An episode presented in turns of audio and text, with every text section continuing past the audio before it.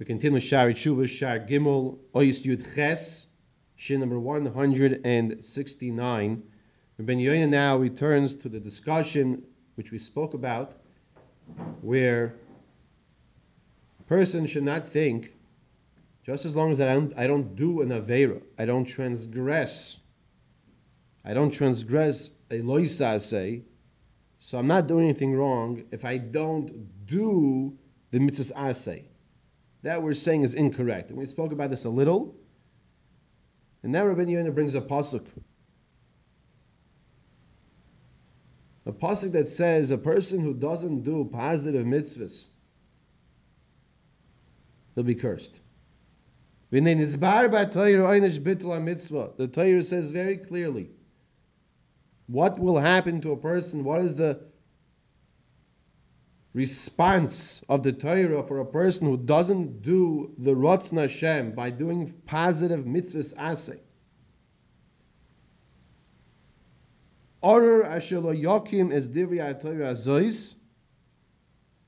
This person will be cursed for not upholding the words of the Torah. La'asois oisam. To do them. You say very clearly, he has to do them. It's not enough for a person to refrain from not violating the 365 lois assay, he has to do the 248 assay. He has to do the positive mitzvahs. And if he doesn't, Arur, he's cursed.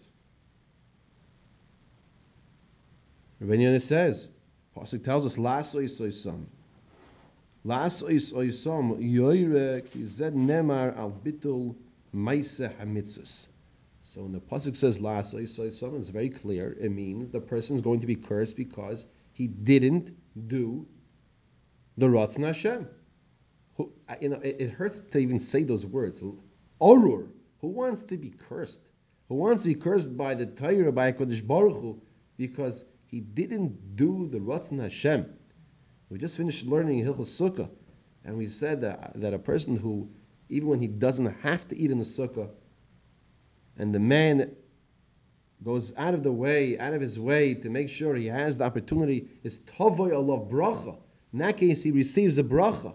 That's what we want to hear. That's what we want to do. We want to bring bracha to ourselves, to our family, to Klal Yisrael. We have to realize that this is an arur. This is a curse.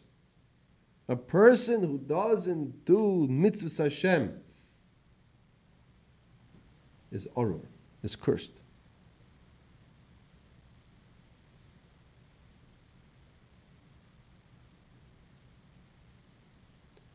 We have in the parashas discussing Avram and Eliezer.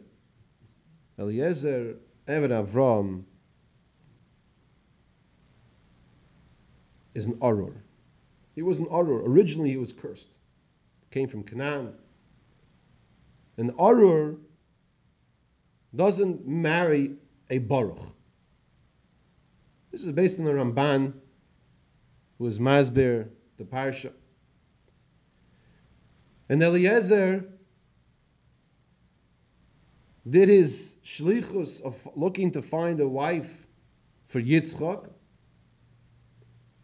and his name is not mentioned once in the whole conversation because he took his whole negias, his whole personal bias out of the situation because he had a daughter. He had a daughter. When it comes to having a daughter, you have to find her a shidduch. Figured, Avraham, you know, why send you? I have a daughter. She sees everything what's going on in this house. But it didn't work out. Why didn't it work out? Because Eliezer was a Arur. He was cursed. Later on, in fact, it came out from the words, from the mouth of Lavan. The word Baruch. He became a Baruch. And still, nonetheless, he did a shlichus 100% and made sure to find the proper wife for his master's son. We have to remind ourselves every time we do a mitzvah, we're bringing bracha to ourselves, to our lives. Sometimes it may be a little more difficult. We don't do for the schar, for the reward. But we realize, we have to tell ourselves, we have to realize we're injecting in ourselves bracha, bracha, bracha. You know, there's a whole question. Do you take the vaccine? Do you not take the vaccine? Do you wear a mask? Do you not wear... There's no question over here. You do a mitzvah asa, you do a positive commandment, you get a bracha.